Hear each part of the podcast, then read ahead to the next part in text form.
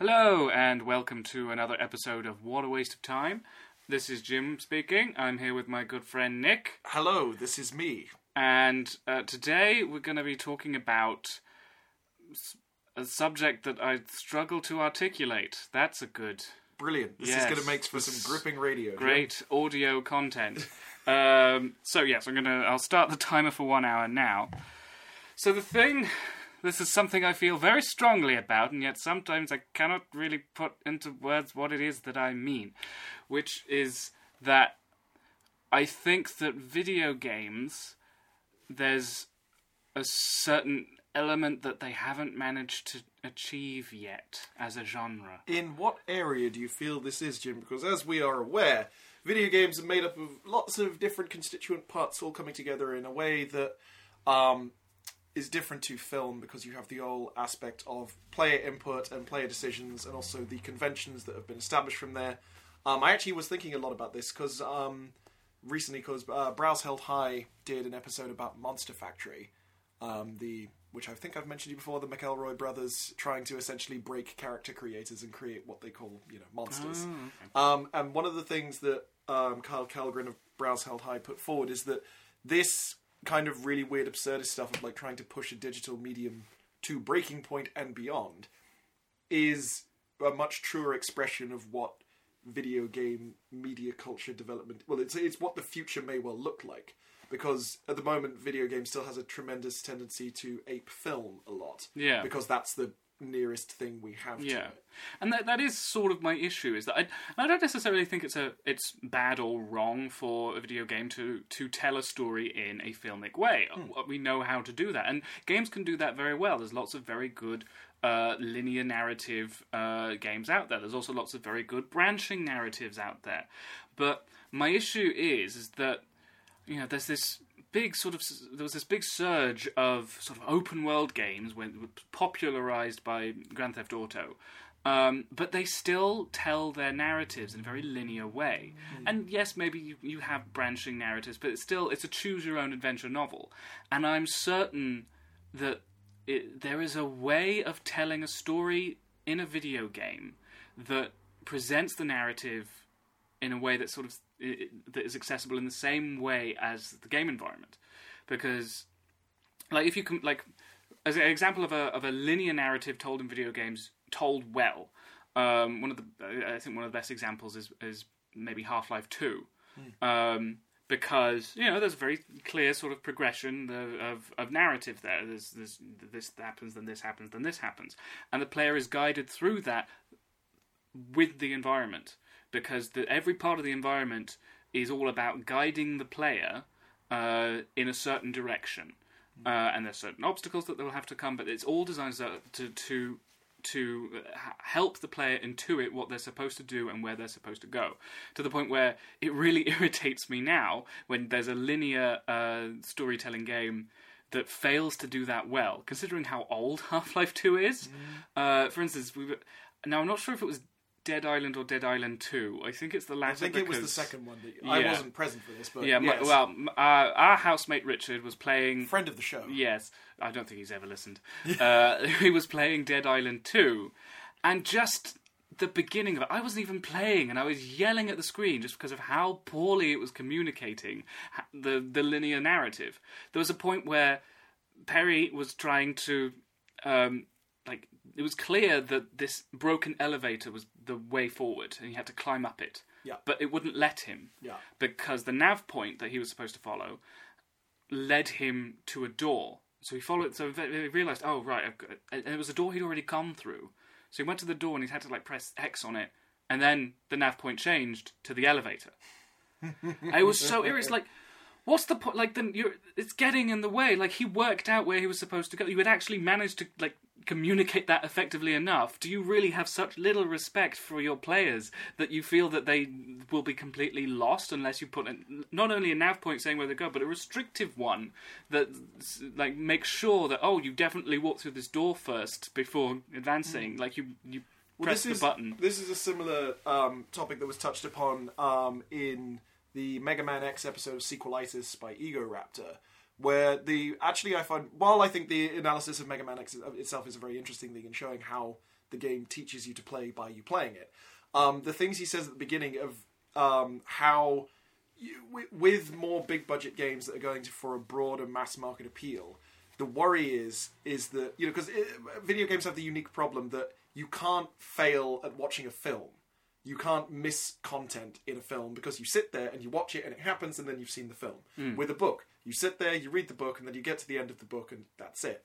With video games, because there's always going to be a barrier of skill or competency, um, you know, for people who, for example, I, you know, really like the Souls games. Um, uh, Bloodborne was the most recent one, and I'm currently playing Nioh, which is hard. Um, but the thing about Bloodborne is that there's lots of optional content that is either really, really hard or really difficult to figure out where to go. And obviously, FromSoft take a view that they're sort of like, well, if you're invested enough and you dig deeply enough and you explore the mechanics to their fullest level, you'll be able to get access to this additional content of like other bosses and smaller storylines and stuff like that. But a vast majority of players, I, I think I read a statistic somewhere that was the vast majority of people who play video games don't finish their video games. I mean, we're both guilty of that in lots of ways. I think you're more of a completionist than I am. Yeah. Um, I, I I tend to approach um, video games eh, from a more like I want to enjoy the mechanics that are at work rather than necessarily it. it I, I still feel bad that The Last of Us is sat on a shelf in the next room, which I started and I got about two or three hours in or something, and I was like, hmm, this is an interesting plot. It's well made. The characters seem likable, and the world is interesting. But I don't care because the gameplay is kind of boring. It's Yeah, just I mean, cover-based I, shootery sort of- I- stealth I stuff. had I was I like, had the same experience. Like I've stopped playing it as well. Now, partly, but that was because you yelled at me if I played it whilst you were in the room because you didn't want any spoilers. Um, uh, and or, or sometimes I play it and you go, "Oh, I'll just leave," and be like, "No, Nick, come back, come back." Um, so that was one reason why I stopped playing. But also, yeah, it didn't. It didn't re- the, the the the game loop didn't really interest me very much, or at mm. least eh, it interests me in certain amounts, but like, not enough for me to to, to find it moreish. Yeah, it's uh, I so f- that's the problem though. Is that you mm. have you know you look at a game like on the scale of say The Witcher Three, Yeah, where there is hundreds and hundreds of hours of content mm. that you have to go and you know it's really really hard to 100% complete that game. Yeah. especially since there are options in the storyline that different things can happen depending on who you let live, who you let die, who you decide to shack up with, etc., etc. Um, and it's very hard for to explain this from a you know from a marketing standpoint to your publisher, saying like, yeah, there's all this stuff that people could miss very easily, yeah. because you know if they don't properly engage with the material, then they won't get it. This has led to um, what Egoraptor complained about in his video, which was a lot of kind of babying of players, of giving them information in a very you know idiot proof way Yeah. it's all like you have you want them to play as much of your game as possible and get the most value of money out of it as possible especially if it's like there's an online component so if you're still making money from either subscription or DLC or whatever you want to have player retention be good yeah. And that's hard. Yeah, and I, I completely understand that because I think you know for a game developer, the worst thing that they that can happen for, for one to one of their players is for them to be like, I don't know what I'm supposed to be doing, and you, that you know because that can kill the momentum and make them stop playing if they if they're like that sort of feeling stuck or feeling directionless. Um, so yeah, I completely understand why why they feel that they must put in like very clear mechanisms of expressing information, um, and I agree that they should do that. But I sort of feel like if like as soon as you feel like you have to put text on screen, or not every instance, but often if you, especially if it's a linear game, uh, putting nav points, it just make that feels like you know in film term, terms you say show don't tell. And that feels like telling rather than showing, and it feels like hand holding, and m- maybe that's that's just not to my taste. But I feel it is a bit patronising, especially when with linear games, there's so many really like there's ways of doing the same thing in an unobtrusive way. Um, it just feels like you're not trying hard enough. Well, there's that, but also like the one of the things I think that we need to consider is that um, you and I, and I'm sure the dear listeners out there, if you're listening to this, you know, podcast it's mostly about media and stuff, you probably have at least a semblance of the understanding of critical theory and of how like semiotics works and how games will try and signpost things. We're quite we're very video game literate. You put someone who hasn't played it before, like I, I had some fun experiences um, a couple of years back when I was still living at home with my family. Um, I played video games with my mother a little bit, just to sort of you know show her, hey, look at this thing. Um, and um, she obviously didn't. One of the things that I found that is the biggest barrier, which is the thing a lot of people, including uh, David Cage, has tried to deal with, is the fact that we take for granted that a controller is intuitive to us. Like, you know, we can do the hand eye coordination of translating movements with our hands into things happening on the screen. Second nature. We don't even really have to think about it because we grow up learning it. You put a controller in the hands of someone who's never played before, and they'll keep being, what, but, you know, and they're having to s- literally split their Yeah. um, attention, which is a big, can be a big barrier. But, um, you know, my mum enjoyed Assassin's Creed too. She liked running around, you know, in Florence and stuff like that, going to landmarks, being, oh, this is nice. Um, liked some of the racing games. We played Chime, which is like very basic puzzle game stuff, you know, musical um, rhythm action games. And that kind of stuff was very accessible. But once you got to more involved stuff, um, there came a point where the frustration that she experienced of trying to access the material vastly outstripped the actual reward she got from doing it Yeah. and it's it's it, while you know there's the, there's this misconception I feel that um, games are for quote gamers, which is a ridiculous idea of a demographic created by marketing people to make gamers big air quotes here feel special. Yeah. Um, because you feel like you're part of an exclusive club who has exclusive content catered exclusively for you. Whereas anyone can play games, and a lot of people who play games don't have the same level of literacy with that medium Yeah. that you and I have. So while subtlety teaching in va- things can be effective with us, sometimes you need there is a lot of people who need it spelled out. The case in point I was going the point I was getting to is my mum also played Journey. And Journey, I think, is an incredible game in terms of design of how it teaches you mechanics and then teaches you how to apply those mechanics and then gives you some puzzles and you're like, oh, I learned that this does this. I wonder if I do this, will this feed on? It's not very challenging because it's more about an experience, but the puzzles in it are fairly accessible, but they don't tell you anything. The only I think the only prompts you get on screen is analog stick to move, analog stick to move camera, circle button to use your cry, and that's literally about it, and the jump button, and that's it. It just tells you that like within the first like five seconds of the game, and then everything else it teaches you about how the game works is communicated through gameplay. Hmm. In that instance, my mum could not understand what she was supposed to do. Like we were looking at the things, and I was sat with her, and you know, she's sort of like, "I don't know what I'm supposed to do," and I'm like, "Well, you see those fish things over there?" And she's like, "Yeah." I was like, "Well, remember what happened when you spoke to those fish things the first time, and it made you fly?" She was like, "Oh," and I was like, "Yeah, yeah." yeah. And she was like, "Okay," and she went over and she did the and she did the cry thing, and the fish lifted her up, and she said, "Well, they lifted me up, and I fell back down. Now what?" I'm like, "Well." You, you're trying to get somewhere, and she's like, "Am I?" And I was like, "Oh, okay." Yeah. You know, because whereas for me, I when she walks into the first area and you can see there's a ledge with a door, there's a fish thing that makes you jump. I hmm. put two and two together, and I naturally think this is the situation I'm trying to solve. This is the solution. yeah. But because she doesn't have the same game literacy of having to think about problems from a like, what am I trying to achieve in this experience? Um, it became a real barrier, and she ended up not playing the game. She just said, "Well, why don't you play it and I'll watch?" Yeah. So I just played through the game again. And she was like, "Oh, that was really nice." you Yeah. know, and I was just like, "Okay," but re- it's it's hard to strike that balance of what you you want to keep people playing. You want it to be accessible to as many people as possible, but at the same time, as you say, the best game design and the best teaching tools should be invisible. Yeah, Uh, especially because, um, like no, I mean uh, nobody enjoys being stuck. No. But when if you have been stuck and then you figure it out, the satisfaction is is way better than you know solving something that was easy. And I always find if like in, in situations where a nav point appears and tells you exactly where you're supposed to go, or a, a, uh, like a a, a, a prompt appears on the screen telling you what it is you're supposed to be doing. Um, my my enjoyment immediately just plummets because I'm like, oh, that, like there's no there's no game here. I'm just doing. I'm just jumping through hoops. Like uh, one example I remember is um, is The Witcher, which I you know I'm sad to criticize because I I do enjoy it. and it's a great game. But, um, I want to just say on record, an absurdly high quality game. For the scale that it works on, it's baffling how good that game is. Yes. genuinely Um, confusing.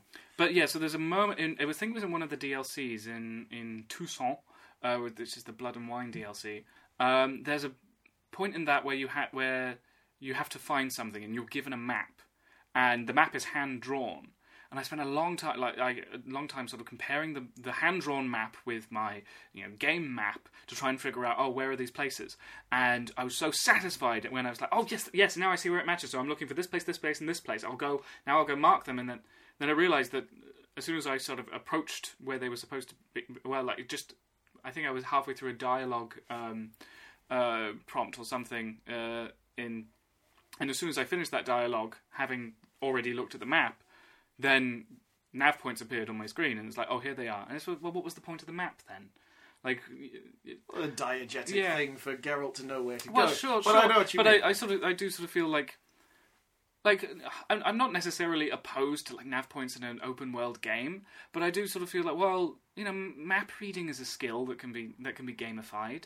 Uh, there's there's ways of of doing that in a, like not every game has to do that, but I do sort of feel that there's all these games that are sort of based on exploration, but have very sort of prescriptive mm, sort of trajectories where it's very much uh, where like it's sort of like working against Yeah. itself. yeah, it's. I, I know. I know that, that there's this term ludonarrative dissonance, and that was a buzzword a few years ago, and to the point where people roll their eyes at it now. Uh, but I, I do think it's sort of true that we have in all these open world games we have linear stories, and the way uh, games compensate that for that at the moment is that they have branching narratives where you have choices and, and or you can there's certain levels that you can complete in, in whatever order you choose but the, the main story will still you know sort of be oh this one event follows another. Um, and so yeah, yeah there's so many times where you like you finish the tutorial you're let loose in this open world and the first thing is go here. And sort of and then I sort of feel well, what's the point of having an open world then? Like, because you can tell linear stories very well in, in the environment.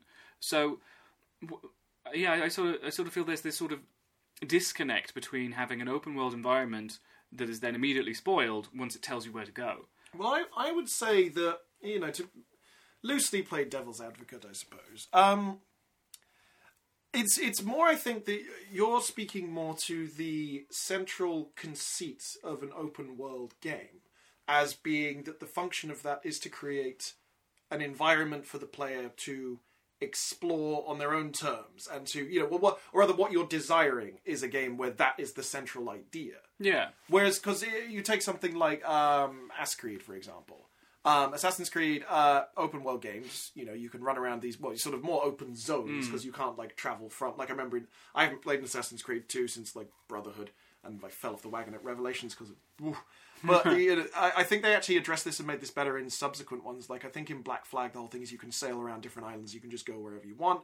In um, the uh, Syndicate, you can go all over London, and all of the locations are in London. I think is that correct? yeah, Yeah. I, yeah. That one I did play, but then, and then it's Yeah. still sort of the same. There is a there is a, a, a narrative trajectory, and yes, you can do certain things in certain orders, uh, but there's still a, a sort of progression to it. But yeah, that's, but my point is more that those games, the Ascreed games, aren't really about exploration in an open world. Hmm. They are about doing assassin missions in a construct, in, you know, in a, in a certain way, and you know, using the skills and you know, stabbing people and all that kind of stuff. So the I mean, there are there are great examples that we we've talked about previously, where I think that you know having an open world can actively be detrimental to a game that's trying to tell a story. Metal Gear Solid Five, Oh yes, for example, that's a really interesting example because on a technical level, that's one of the deepest uh, Metal Gear Solid games because you can do so many things and you have so many different options for approaching situations. But the problem is, because of the open world nature of the game, the situations that you're approaching lack the same kind of elegant structure that you had in MGS um, one through three and four rather uh, one through four. Because in those games, you're going through a set linear you know series of Yeah. obstacles. You know, you like you have a bit more freedom on say the big shell where you can go to different places. Yeah, but then but then the point of the big shell like again, is I think to sort of step on the point that I believe you're building up to is that like what those what those games sort of rely on is this sort of pattern learning, and like that's the the great thing about Big Shell is that is you have a you will have a number of routes to get to your objective, and in, in each of these areas that you pass through. Like there are different challenges that you will, and you'll pass through these areas several times. So you then you then it becomes about the strategy. Like, oh, do I go the long way round, but which might which would avoid a certain thing that I'm not very good at, or or do I go the quickest way? And oh, oh, now now I'm in this place again, but I'm approaching from the other side. Yeah. And It gives you it gives the player more of a familiar um, set of things, uh, you know, situations to get used to and ways to hone their skills. In an open world context, um, it also it also it robs the story of a lot more um, heavy beats because the game has to be able for you to do side ops or do missions in whatever kind of weird order that you want them to, even though they were all structured in like an episodic thing, and yet the storytelling feels really fragmented and strange because you're doing stuff to build up your base because yeah, yeah I'm really not interested in the base Yeah. building. Like in, in another game, I might be, yeah but in Metal Gear Solid, uh, it, it you want to be doing cool spy yeah, missions it's it's to find it's, out it's getting in the way. Yeah. it's, it's like I, I'm I'm not. I, I want to have weird shit that. Uh, and long cutscenes. Hmm. Although even even then, I you know, that that's that's a point of criticism because you know that's again that's telling stories like films. But uh, at the same time, I think we've many times previously discussed like um, Hideo Kojima definitely has a style Yeah. when it comes like he's you know one of the more autorial um, game designers out there, and I think he likes to have that big cinematic feeling because he tells these massively overwrit like you know huge emotional like sort of the loneliness of a man who gives up everything for his country and he wants you to listen sit down and take notice Yeah. of these important moments. It's like the the ending of metal gear solid 3 like that if that was a gameplay thing i don't think it would have had as much impact Yeah, you know, but then, but then I think part of the problem, and this maybe uh, ties back to you know the sort of difficulties of, of different of different player skill levels and how that affects them is is that because film has been around for so long, we have so much shorthand that um, filmmakers can use to communicate things. yes Um, whereas video games, we're still building this shorthand, and because it, you know, it's still sort of trying to leap out of the the confines of cult entertainment. Um, uh, that shorthand isn't as ubiquitous as the shorthand of film. Uh, you know, and, and uh, you know, you, you can identify pieces of it. Like you, you know, if you you in a game something glows, you can interact with it. yeah but move if towards light because Yeah. you're all like oh that's probably a thing they want me to notice Yeah. So, but and think so. There's there's things like that that, that that we can identify, but maybe other people can't. But then there's also you know we you, you're trying to think of oh how can we express these big emotional beats um, in a story like this in a gamified way, uh, in and that's that's and this is partly why I I cannot quite explain what I want is because I think the shorthand doesn't exist for it yet, and that's and maybe that's what I just want games to let's go in this direction because there's stuff here we haven't figured out yet, and that's going to be really interesting. there's there's definitely a lot more room for um, the the idea of having a. I mean, uh, you talk about like uh, gamifying like uh, big emotional moments, right? Um, an example that I think is was it definitely the industry trying to sort of address that and still retaining a sense of gameplay in these big moments. You have two things that I think of. One is um, what I what I, I like has a bad rap, but I actually don't think is too bad, which is um, QTEs, uh, QuickTime events, Yes. where it's like you just have to hit the buttons in the order, and then the cool thing happens on the screen. Yeah. which it kind of works in some So- contexts. sometimes it can, often Yeah. it doesn't. Yeah, but I, I feel like that with some things, you know, I'm in a similar position to you that I'm not exactly sure what the answer is of how you make a narrative that is engaging but always retains a sense of player agency and player engagement. Yeah. Because I mean, even in something like um, what's a good example of something where it's like the- it's it's really well known for having good player engagement, like um, like the Souls games again. Okay. Yeah. So the Dark Souls and Demon Souls and all that, they tend to err on the side of very discreet storytelling. You know, mm, lots mm. of it's perfectly possible to go through the entirety of like Bloodborne or whatever, not really knowing why anything is happening or why you're doing the things. You're doing it because in that instance the game is fun and challenging and you're sort of given like this very abstract objective of like off you go, but then you're plonked down into a what is ostensibly a fairly linear zone, hmm. And your your challenge is, is to just make it through, and plot stuff happens around you, but it doesn't really have much to do with you as a character specifically. I mean, like for example, in Dark Souls, you have the whole thing of what your final, ch- you know, the both Dark Souls one and Dark Souls two. I I don't know about Dark Souls two. I forget how the ending of that fully comes together actually, but the they're very protracted games that build up to essentially your character making one choice. In one and three, it's like the choice to either go with do I set myself on fire and thus continue the age of fire and you know continue the cycle, or do I let the fire die out and usher in a new age of darkness with me as the Lord of Darkness? That's literally all that game is. It hmm. builds up. You learn, you hear a lot from both sides because you meet lots of people on either side, but ultimately you make one decision at the end and choose whether to light yourself on fire or leave. And that's kind of like it, it it gets into this area of yes, that is a gamified narrative because you never really stop playing, and the hmm. game very, very rarely takes away control from you to establish a story moment. But on the other hand, I would argue that that's sort of re- dodging the question that we're, we're, we're, we're exploring here, which is you're in a position where you don't have much of a narrative, really. There's Yeah. a lot going on, but the actual personal journey, the, the choices that you make, the experiences you have, they are not a woven in part of the in of the written narrative. Yeah. You have like you know like you uh, Dwarf Fortress, Dwarf Fortress, which I've not played, but I hear is very very rife for this kind of thing. Is you have much more emergent gameplay from procedural stuff, but it's on the player to ascribe a sense of narrative and investment in the random elements that come up with that, and that's cool. But it's also really, really hard to market it. It's like, Yeah.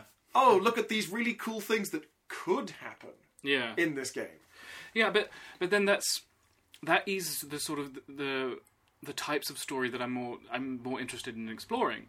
Um, because I I think there will there will always be a place for for linear narratives told in games because I don't think you'll ever be like there- there's they tell a certain kind of story that you probably can't tell in any other way.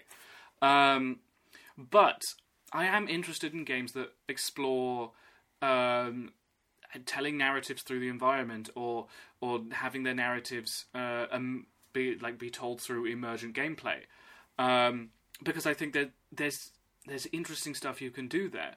Um, but it is it, it's sort of difficult a to market it, but then also to to then ensure that the player's having a good time. Because if you if you have a very prescribed narrative, uh, you know exactly where the beats are, you know exactly how to how to herd your players towards where they're supposed to be going. Yeah. Um, and we, you can do that very well. We've seen that being done very well.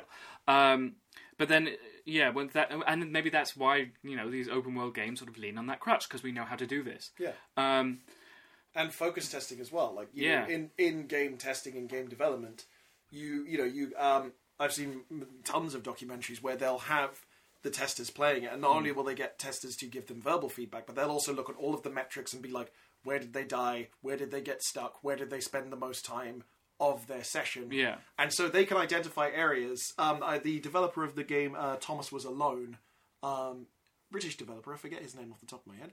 Um, he said that like lots of some of the puzzles in there, he you know when he put them in initially, he was like, "Oh, this one's going to be really really hard." Hmm. And then when he looked at the data from the testers, they were all like breezing through that, but they got Yeah. stuck in ways that he hadn't foreseen. So he tweaked those elements to make them easier to do. yeah. And it, it again, it, the, the tricky part is that you come back to this idea that we're, we're trying to develop a culture, well, a, a, an artistic medium to foster a culture whereby what I think you'd ideally want, Jim, would be um, games, well, game developers to make games that trust the players more in a sense. Hmm. It's like you know, if you have a, I think this would be the kind of thing that would sort of come out of like a franchise or something where it's got an established fan base who like know what they're doing. But I don't think you'd be necessarily be able to make like as you say, linear storytelling definitely isn't going anywhere. But I think also it it becomes a more of a niche thing Yeah. and gaming as it's coming through its adolescence right now and starting to really go into the mainstream a lot more i think we're going to see in a, from a cultural standpoint i think we're going to see a lot of simplifying and smoothing of game experiences in the mainstream mm. and the more challenging difficult and like you know confusing stuff will be relegated much more to the independent small development Yeah. market which is both eh, it's good and bad but I, i'm i'm very interested in the game um hellblade senua's sacrifice um which i really want to play which i need to you know get on with the games i have now to be, play it first which is where you rem- you'll remember as well as, as I do, um, around the time I think it must have been about like what five or six years ago, when the middle gra- um, ground of game development dropped out because there was massive AAA, big budget, big publisher, big stuff, and then there was tiny little indie stuff and like you know small studios of like you know three or four people or whatever. But then there was this glorious period when there was like middle tier games. There were games like um, the- the one I always thought was the most atypical example was um, Kingdoms of Amalur, um, Reckoning, um, which wasn't a great game. It was fun and it was good. It didn't have incredibly high production values. It had a reasonable scope. It had like you know a slightly lower price tag than some of like the AAA stuff, and it was fun. But the problem was that the amount of cost it took to make that game, knowing that it would not make as much money as something if they poured much more money and made something bigger, or gave them much less money and got them to make something smaller, that became an unsustainable business model. Hellblade is um, it's is it Ninja Theory? I think it's Ninja Theory, Ninja Theory or Team Ninja, one of the two. Um, it's that's their attempt to make a budget game with the trappings and production values of a AAA experience hmm. to try and create a smaller, more challenging, different kind of experience that's on a you know smaller budget that doesn't require you to have like the staff of like Ubisoft is like you know they they have like a thousand employees or something, which is ridiculous. Hmm. You know, it's it's impossible to create a unified artistic vision when you're working on that kind of scale, especially because in a in a way that I think is slightly different to film production, because film production is a much more you know we've had you know much longer time to build up this industry and everyone has their roles and everyone understands that like this is what we're trying to make i'm going to do my bit dadly da. Whereas i think with video games because it's going to be something that people play and people have an experience of and they you know all experience it differently it makes it much harder to retain i think a singular cohesive vision which again extends to the narrative side of things as well i guess Yeah. it's a it's a re- it's a real pickle, is what it Yeah. is. But I, I, I can tell you what sort of, what what the type of experience is that I want. Yes. Because I've had it. Um, it was playing uh, Fahrenheit. oh, David Cage again. Yes. Oh, Um, David Cage. and the the way that game opens, you've just killed someone. Mm-hmm. What do you do? And that I fucking loved Yeah. Mm-hmm. to take advantage of our enforced swearing.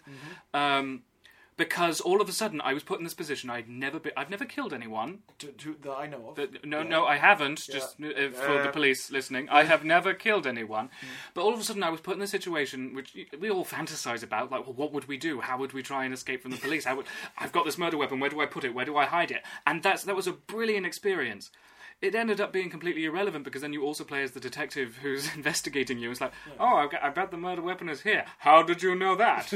um, but it was it was that sort of experience like where I wasn't led in any way. I was just just dropped into a situation, and I had to use like my wits to work my way out of it. Uh, and I would that's I want to play more experiences like that.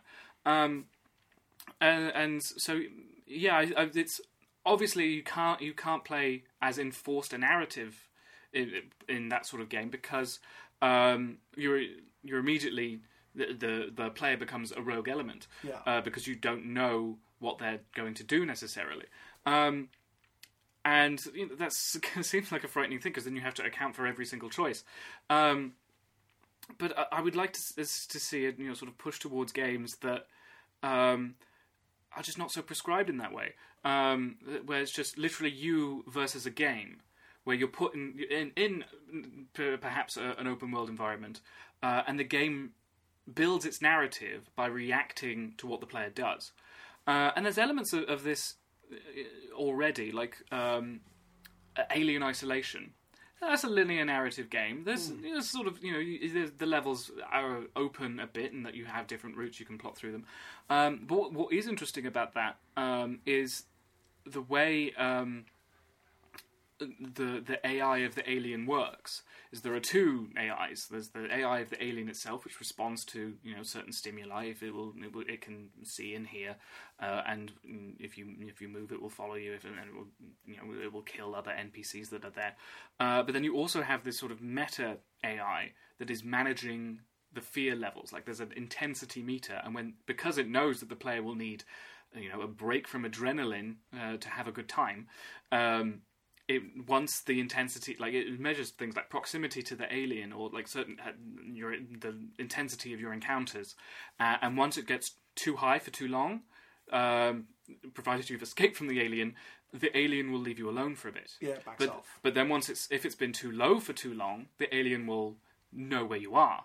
Or at least it will it will give it will give It'll the- start roaming well yeah. more and well no it will give the alien a rough idea where you are Yeah. uh, so it says, so it just it, it basically gives the alien suggestions of where to explore, um, and, and so it's it's in a way it is tailoring the narrative to your minute by minute actions because it it knows what kind of experience it wants you to have. See, I disagree with your terms a little there, though, because Okay. that's that is um, emergent gameplay tailoring the minute-to-minute gameplay loop. Yeah, It's not necessarily changing the narrative of the game. no, I, I agree, but I'm saying you can u- you can use the same sort of approach to building a narrative.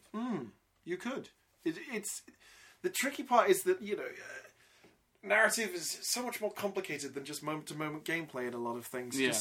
Because I mean, there's the game that's coming out um, next year that I um, told you about that I saw at Eurogamer, which is um, oh god, the name escapes me right now. The Kingdom of Heaven. It's like Kingdom of Heaven, but it's like you, you, it's a medieval first-person role-playing game where it's real historical stuff. Where you are a ran, regular soldier in during this time when there was a big civil war, I believe in uh, Poland. I think maybe Polish, or I may just be I think you said it with I, The th- Witcher. I think you said that before, and we looked it up, and it wasn't Poland, but I've forgotten where it but was. But sort of Eastern Europe area.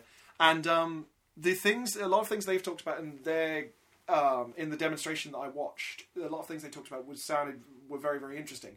Um, for one, they have a greatly reduced sense of player significance i with regards to the overarching narrative of the time because it's real history, and you're going to be at real battles that actually really happened. If you're at a siege, and historically that siege, you know, broke, that siege is going to break, and you're not going to be able to stop that because you do not have the clout in the world to be able to do it. They they, they also have the thing that um, if you choose to fanny around, as people often do in open world games, that will have consequences. If someone says, "Oh, I'll meet you at this town in three days," and Yeah. you're like, "Okay," and then you forget about it and you get distracted by like you know chasing some bandits or something that you know ends up making you late that person will not wait around for you forever. You won't have npcs you know at all hours of the day being like ah you're here. Mm, yes well ah. Now it is time for the next step in the story. The story will just continue without you and you Yeah. may miss things which is again it comes back to that element of risk because it means if people if people don't want to miss anything, then they're going to feel that they can't explore the open world style game that it is Yeah. because they don't want to miss out on any of the narrative stuff. But if they do choose to miss out on the narrative stuff, there's going to come a point where I presume there's going to have to come a time when the game will force you to go to some places. Yeah. Because otherwise it just kind of falls apart. Yeah, because that's yeah, that's that's not a feeling I want. Is I, I when I'm playing a game, I don't want to feel like I'm missing some of it. Um, so yeah, But like the that's, thing with ha- that's the thing with having a, a, a breathing world that Yeah. actually does react to player choices that well again you, again you it are is- going to miss things. it, it, yeah, that's and that's that's okay, but that's that's I'm not necessarily looking for because that's quite a, a a harsh approach to it, which hmm. may, which you know that may be fine. Like I I, I don't mind that sort of like oh if you you know if, if you if you don't do this then then the world will react to that. And so you have to make make your choices carefully. That's fine. Uh, but i think it is also possible to have um, a game in the open world where instead of you going to find the narrative the narrative will come and find you. And you can even have you can even tell a quite linear story that way but you can just frame it in a different way that um, the player doesn't feel like they're being shepherded. Um, like, say if you know you, you tell a very simple story where a certain story beat has to happen, Yeah. um, but then the player is in this open world environment and you don't know like where, which direction they're going to go. Instead of trying to guide them to a certain place that you want them, is it possible to uh, make a narrative that will have this certain character they have to meet come and find them no matter where they go? And so then they're still they're still put into a situation where like they can go anywhere and still feel like the game is going to take care of them. Like they're not going to miss things. Um, now I know there's problems with that. Like say say if it were a boss encounter, boss encounters tend to be stronger if they're in a sort of uh, environment designed to them, and then you can tailor their And you're like, ah, to look at this boss room. Yes, yeah, you know. But then also, also you, like you, oh, if you once you know where this boss is going to be, you can know you know what they're capable of doing and, and wh- whether their actions will work in that terrain. And then, but then as soon as you add the sort of rogue element where like you have no idea where the character is, like, where the player is going to encounter this boss, then all of a sudden you have to make sure that this boss is capable of of acting okay in all terrains. And then we start to get into problems that the No Man's Sky people got into. Well, not even not even that. I don't think it's it's. I mean, I think that the thing that in I find intriguing about it is that we we definitely approach games from um, different positions, and we both want like I think quite different things from video games because I feel like that in some ways it's we both want experiences. Like you know we're both much more about like the actual gameplay being fun and like challenging and stuff like that. Um i feel like i'm less entranced with story. I, it's kind of a, a hard thing to admit really that I, I feel like that gaming as a storytelling medium doesn't ha, hasn't really produced anything recently that's really where the story has been enough of a grab for me to do it you know, for me to go through a game and see out the story. Which is weird because I used to really like like game stories and stuff like that. But I feel like I've kind of got to the point where I play games for, you know, the actual gameplay. Yeah. It's like I will, you know, the, like take playing Nioh for example. I'm having a whale of a time with Nioh. I have a very loose, approximate idea of what the plot is. Yeah. I think I've gone to Japan to get a, a thing. I don't know. Um, but the thing I enjoy about it is the combat and the level design and like you know the way Yeah. that it teaches me and stuff like that. And that's what I play that game for. You could, you know, to, to sort of loosely touch on a controversy in the um, Marvel in Marvel vs. Capcom Infinite, where there's no X Men characters because Mar- uh, Marvel doesn't have the film rights to them. So like, well, we're not going to put them in our video game because why would we help out Fox? Eh. Um, but a lot of people were complaining about this because they didn't get to play as you know Magneto or Wolverine or whatever.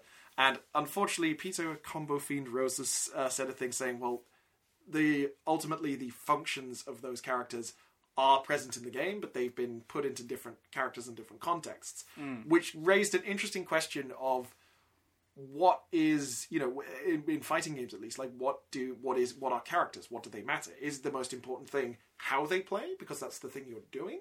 Or is it who they are because you want to like you know oh yeah i am mm. playing as you know like ryu from street fighter and i think ryu's a cool guy Yeah. he's a world warrior but he could just as easily be generic other Yeah. blank slate thing But then it's it's plays sort, the same it's sort of a marrying of the two, isn't it? Like I remember like playing the the newer Star Wars Battlefront and being like, yeah, it's kind of cool to fly an X-wing, but it's not as cool as it was in like X-wing like fighter games because that was then that they f- the way they flew was like, oh, this feels like how an X-wing would fly, and here it just feels like.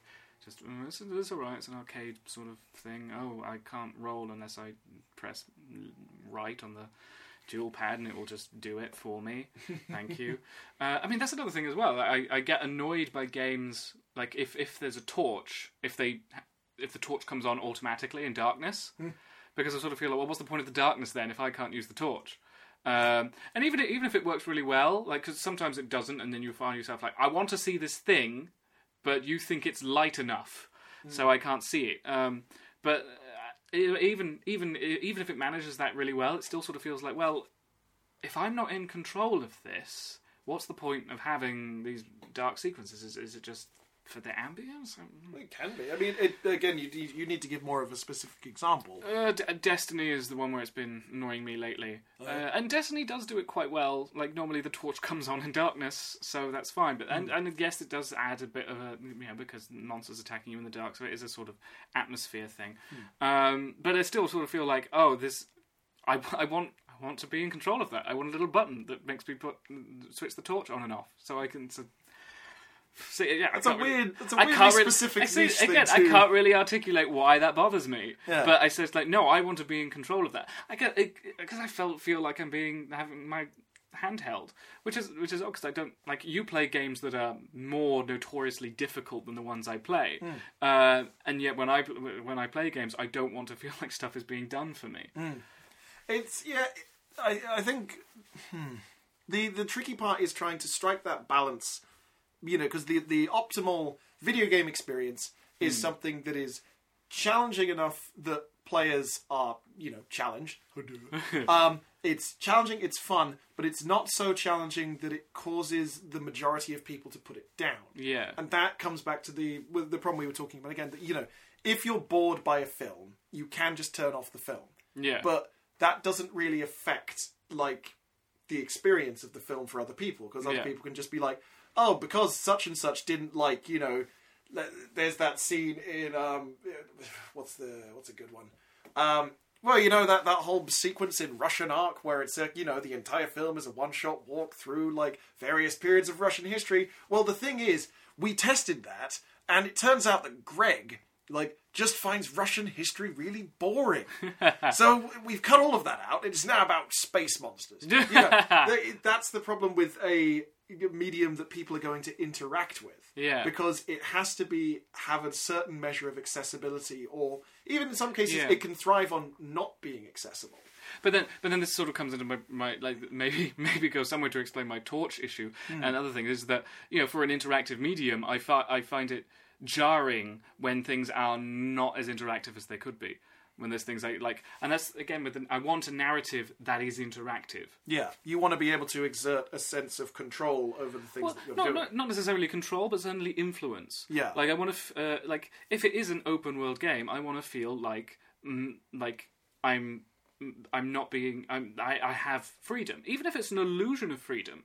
Um, I would I just I want I don't want to feel like that freedom is being hampered by being told what to do because then I feel like well why is it an open world game then? Well, I, I would say that you, the thing that I, I would find difficult to balance about that is that not every. And uh, I would also obviously this isn't a, you're not saying a blanket statement like this is how all open world games would be, but in the hmm. in, with the the terminology that you're using of like why is it an open world game? There are many reasons that some games adopt an open world model, hmm. even if they their intention is not to provide you know a total sense of freedom Yeah. you have you know like we were saying like with the Screed games like you know um Ascreed you're you're in an open world ostensibly but your main thing is to go mission to mission to mission and do the constructed sequences that they have prepared for you within that open world it's Yeah. an open world constructed of essentially levels and challenges and stuff some of which you can get like emergent gameplay from like you know like the chase sequences or whatever Yeah. that you sometimes have where people are running through the streets and you're like oh no there's a cart that there oh that wasn't there before you know um but I, it's it's kind of like I view open world gaming not something that terribly interests me to be honest because I I get bored of open world games really really quickly because in most cases I unless they've got really really good mechanics I still get bored with like you know the one of the big complaints um I saw the gaming Brit did about um, Metal Gear Solid Five was that the only thing that the open world kind of brought to Metal Gear Solid Five was a lot more traveling to the places, Yeah. which is just boring. Yeah. Like there are some cases in some games where traveling to places can be meaningful and can hmm. actually feed into the story. There's a wonderful bit in Red Dead Redemption, which is like right before the final sequences of the game. You've killed the last guy, and your family has gone back to your farm, and you have to ride there. And they have this whole there's this lovely piece of music, and it's this really reflective kind of like excited but also kind of like vaguely melancholic moment where you ride back through all of these places that you've been before and you ride back to your farm. And when you get there, you're like, you're very aware that, like, oh, this is probably the end of the game. This is the last time I will be with this character. You know, that's a really good use of traveling as a way to sort of give the player a breather and give the player, you know, Yeah. pause. But there's a reason also that, like, games like Skyrim have a fast travel mechanic. Yeah. Because But then also then no again, one like, fucking likes walking no. everywhere. But then you know, there's there's there's something to be said for eschewing the, the fast travel mechanic because I know I know people who play that way who don't use fast travel. You because, did that in Fallout 4 in your second playthrough, didn't you? Um, uh, yes, but only because my second playthrough was uh, in survival mode where you cannot fast travel. Ah, um, but it did. I remember you saying that it really found, kind of changed how I you found, played the game. I found things that I hadn't found in my entire playthrough of the whole game uh, on on the normal mode, uh, and and so and so yeah, this is the the sort of this is what what I want is is is a game that sort of doesn't doesn't make you. See, it's difficult for me to articulate. yeah, yeah. It's Use your words. because because yeah, so, so I I felt sad for having missed this stuff. Hmm. Um, but you know, but if then if you don't have fast travel, then there's a lot of retreading the same ground. Mm-hmm. Um, and once yeah, once you clear out a place in Fallout, um, maybe some you'll have some random encounters, but those aren't particularly meaningful. Nope. They're just you know fodder. Um, uh, and so Just checking you're still awake. You know? yeah, or just or just making sure that this this place doesn't isn't empty anymore. Um, and I'm I'm certain there is a way of of telling a story in a way in a way that better suits an open world environment. Um, and I don't know what it is entirely. I have like sort of ghosts of ideas. Yeah. Um, Keep adding it to that GDD. You know? yeah, Um, and I, and it just sort of, I, it frustrates me a little that when that I don't feel we're, we're taking significant strides toward it. Um, but I mean, there's there's there's elements of it around in, in gaming, and I, f- and I feel that it will happen eventually. Like uh, this game I played yesterday, Air, E Air, A E R. Um, which you know I, completed very quickly, and it was a puzzle game, and some of the puzzles were were all right, and the ending was a bit abrupt. But um, what was sort of interesting about it is that that what it did it was open world, and it's and it's sort of in, structured in the way that most open world games are, and that the open world basically served as a sort of uh, a level hub, but you can you can do any of the levels in any order.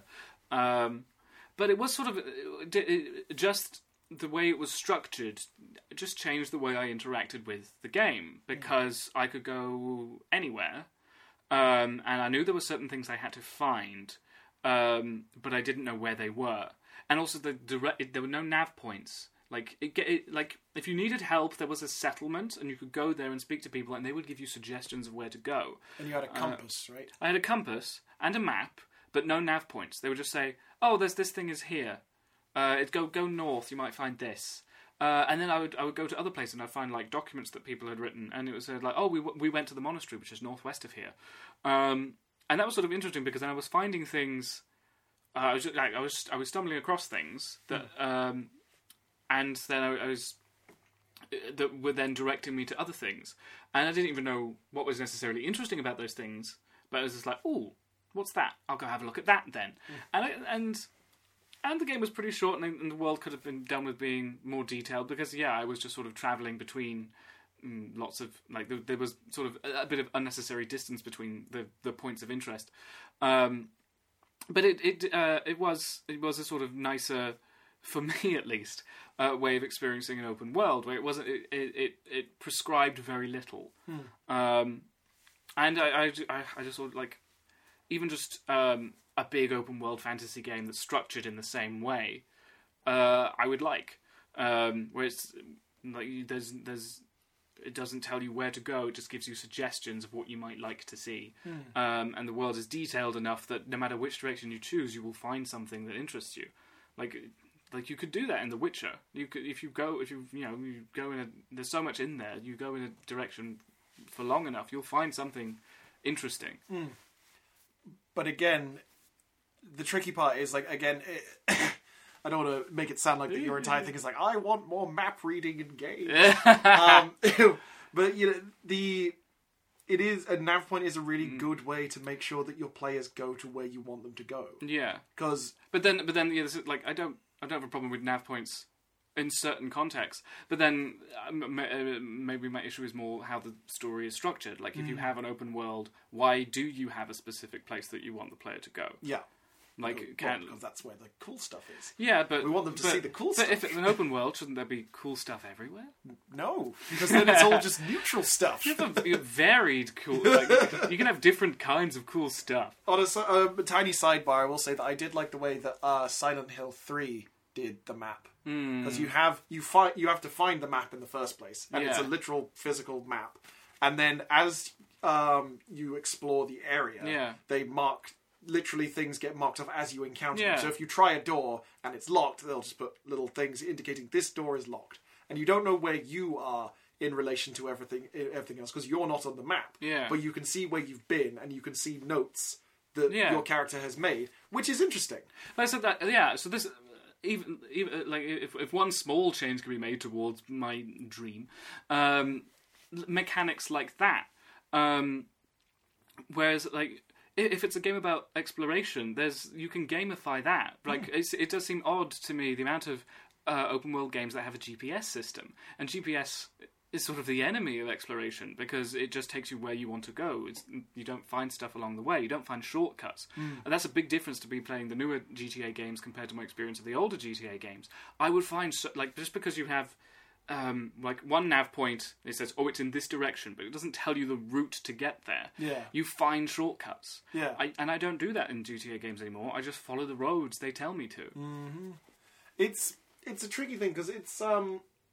I think I agree with you that a good way to be trying to like influence the culture overall to go in more of an exploratory based direction of trying Yeah. to have more confidence in players that we're teaching them to work without these things. Yeah, the the tricky I think you know having less prescribed routes to um, places while it may be slightly more risky in terms of a casual audience is ultimately going to influence a form of cultural change overall. Yeah, it's the problem is though it's we've now come so far that like one of the things you know that um a lot of um, people find weird like you go going back into like older games and stuff is that like the presence or absence of a mini map or like a GPS thing or like whatever that can drastically change how you approach a game or how you think about it. yeah, a game. yeah.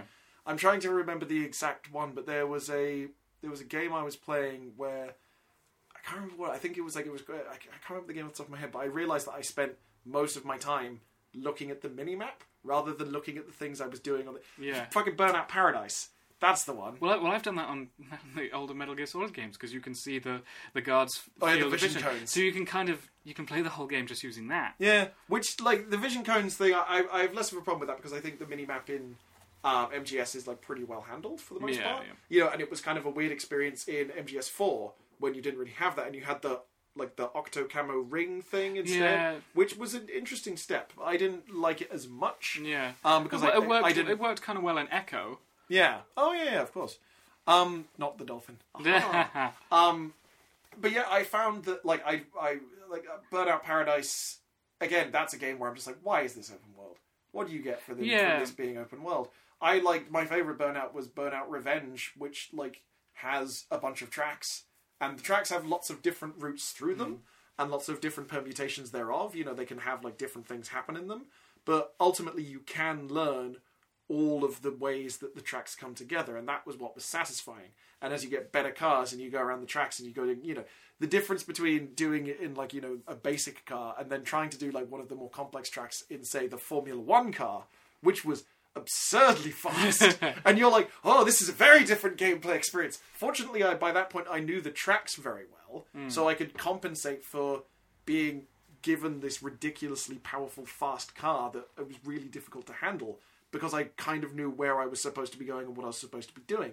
You have that in like Burnout Paradise. I was just like, I don't. I can get lost on in a race, which is really irksome. Yeah. Like sometimes I'll not want to necessarily like you know I have to take a route to get there, and I'm looking at the mini map trying to see what's the most direct route that I should take to get there, and then I make a bad turning, and I'm like, it's not just that like I've gone off the fastest route. I've got it like I ended up in this. There's this bit near a dam or something where you can go down there and you can just get fucking stuck in like a bunch of cul-de-sacs and everything. And I was sort of stuck there in this race, being like, "Oh, I'm either gonna have to start this race completely from the beginning again, and I'm stuck in this area that I didn't want to be in. That's really hard to get out of again." It, it just seemed that could have been avoided if they'd gone with a more simple way of doing it. Hmm. So I, I think as we are approaching time, And there's, Um, oh, there's so much more I can say about this. I've got so many things in my head. It's like we've got 34 seconds left. well, I'm sure we can we can come back to this on another occasion.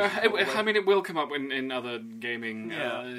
uh, uh, episodes we do. I think Uh, the, the the view that I would take is that open world elements and player control are very closely intertwined, and I think you should be careful about how you implement those elements and how you want them to function and how you want that to affect the player. Well, yes, obviously.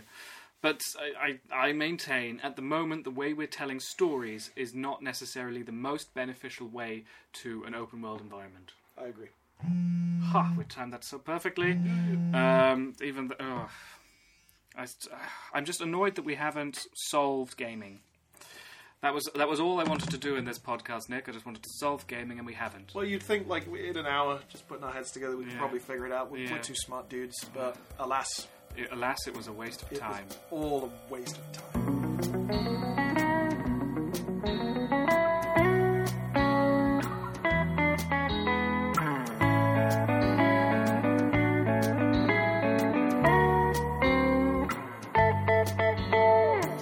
What a Waste of Time featured the voices of me, Jim Woodall, and Nick Hurd. Music by Anthony Bullinger.